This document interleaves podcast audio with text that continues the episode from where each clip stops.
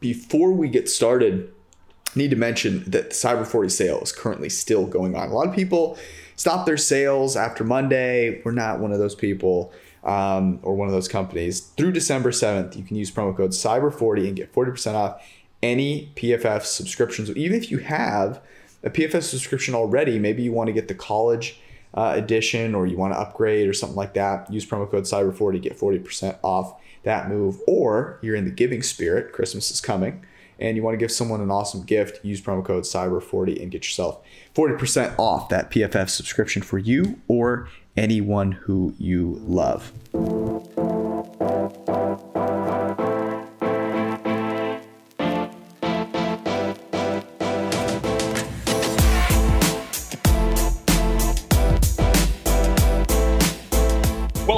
PFF Daily Betting Podcast. Austin Gayle here with my guy, Benjamin Brown, Ben Brown for short, ready to talk a ton of college football.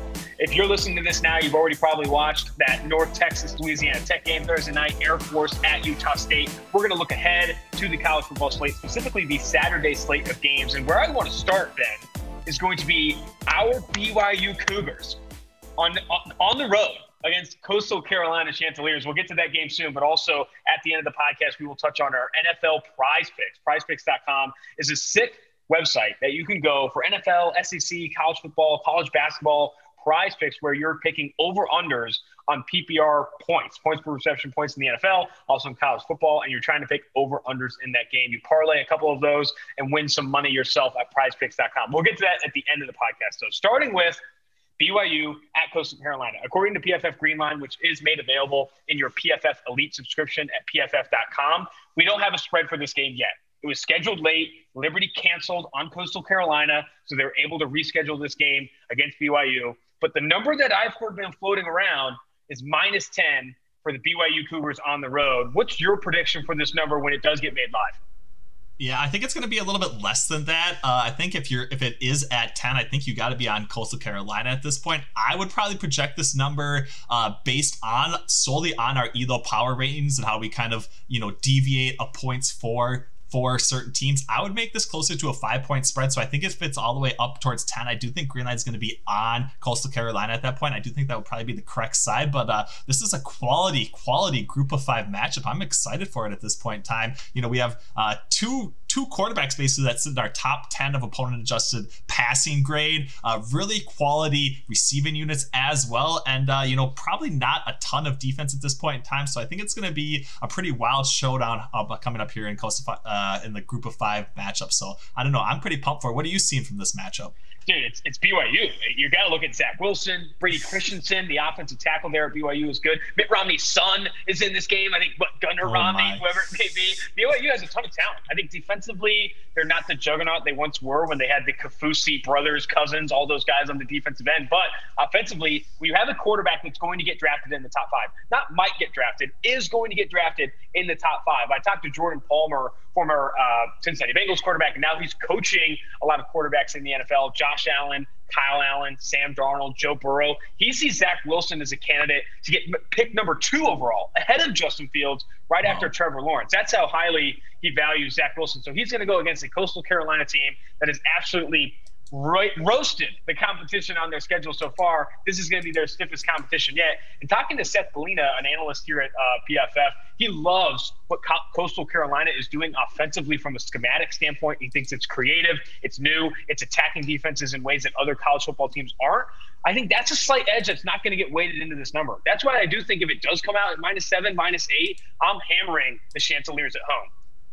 Yeah, I definitely think Sanders are, are, the correct side, even probably all the way down to seven and a half point spread. Like I said earlier, I'd probably make it closer to a six point game. So I think if you're getting any value on greater than a touchdown spread, uh, Coastal Carolina is definitely going to be the play here. But I can't imagine what we're going to get uh, as far as a total at this point in time because these are two offenses that uh, haven't been slowed down basically by anybody at this point in time. So I don't know. I'm excited. Are you willing to call it the game of the week uh, coming up here for week 14 action or not? Absolutely. It's the game of the week. Absolutely. This is going to be fantastic. I think I've been saying chandeliers. It's the Chanticleers, not the chandeliers. That They're not the light fixture on your ceiling. Um, other games I'm looking at here that I think will be interesting. I refuse. Greenline has right now an edge on Colorado State plus seven and a half at San Diego State. I refuse. Not our Aztecs, okay? That's going to be a boat race. But I am looking at Ohio State.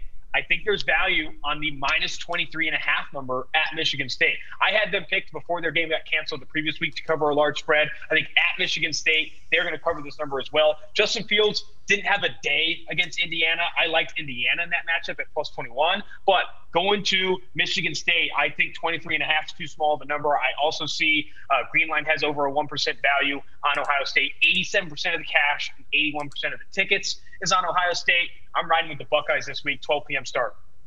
Yeah, I don't. I think you absolutely have to. I do think that there's a little bit of COVID concern with Ohio State Buckeyes, which is probably keeping this line just a little bit condensed. I know Ryan Day is basically not going to be uh, present for the game on Saturday. There are they are going to be quote unquote short-handed a little bit. We're not quite sure what that looks like. We could get some more details on that Friday, but that might be a spot where you're looking at you know some beat writer reporting here on Saturday for Ohio State. But I think you know Justin Fields, as long as he's in the lineup, uh, the 23 and a half points is definitely too short. I would make this out closer to 24. 25. I'm not really buying into what Rocky Lombardi has, you know, done so far. Uh, negative 1.14 EPA per pass attempt has, you know, looked to move the ball downfield pretty um, consistently, but hasn't been all that successful doing it. So I think, you know, you got to be with Ohio State at this point in time. I do think that the COVID news is probably going to be a little bit overstated once that information actually comes out for how well it's held down the market at this point in time. So I think 23 and a half uh, could probably rise here pretty quickly once we get some more concrete information on that. So I definitely think you got to be buying into the Buckeyes at this point in time. That's probably one of my favorite bets uh, coming up here on Saturday right now. Let's get ahead of the rise. We, we want to get right. ahead of that line moving. So 23 and a half, let's get, smash it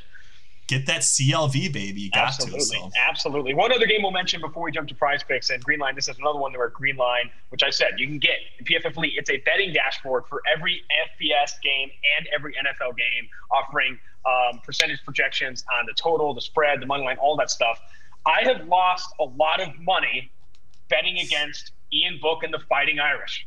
Yet again, Green Line is telling me there's over a 1% edge on Syracuse plus 33 and a half on the road against Notre Dame, the Golden Domers. 57% of the cash, 69% of the tickets are on Ian Book and the Fighting Irish. But I'm going back to the well. I'm going back to the well and putting a couple units on Syracuse plus 33 and a half at Notre Dame. Here's the thing with Notre Dame.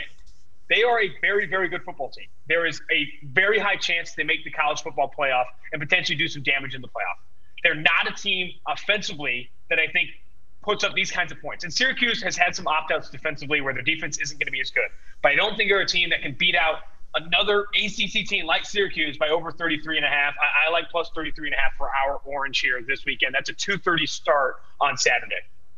Yeah, it makes me a little nervous. Uh, Syracuse 129th out of 130 teams in our opponent adjusted offensive grades, going up against the fifth ranked uh, defensive unit in the country. I think if Notre Dame gets, uh, you know, a high, tur- you know, either a pick six, some sort of, you know, significant turnover, they're going to probably be able to cover this 33 and a half points. But if, you know, Syracuse uh, is able to take care of the football, actually move it just a little bit effectively with Rex Culpepper at quarterback, I do think that they are, you know, somewhat live to at least cover the 33 and a half point spread. But I don't know. I think I've been a little bit higher on the Fighting Irish. Uh, more so than our model has been. So I've kind of been at least avoiding a little bit of the train wreck that has happened with us kind of siding against them at this point in time. Uh, George tried to talk me into backing them against Clemson. I was like, you know, I got to go with the Fighting Irish at this point in time. Last week, they definitely got the best of me against North Carolina. So I think I might for me personally, probably be sitting this 33 and a half point ride out because there are a number of other options that I really like coming up here on Saturday. All right, jumping to NFL prize picks. Remember, prizepicks.com is where you can bet,